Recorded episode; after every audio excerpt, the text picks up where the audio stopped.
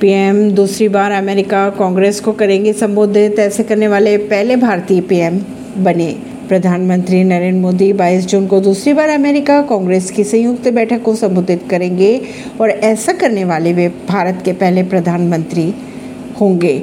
America संसद के निमंत्रण को स्वीकार कर पीएम ने कहा, सम्मानित महसूस कर रहा हूँ। बैठक को संबोधित करने के लिए उत्सुक भी हूँ। इससे पहले पीएम ने 2016 में संयुक्त बैठक को संबोधित किया था।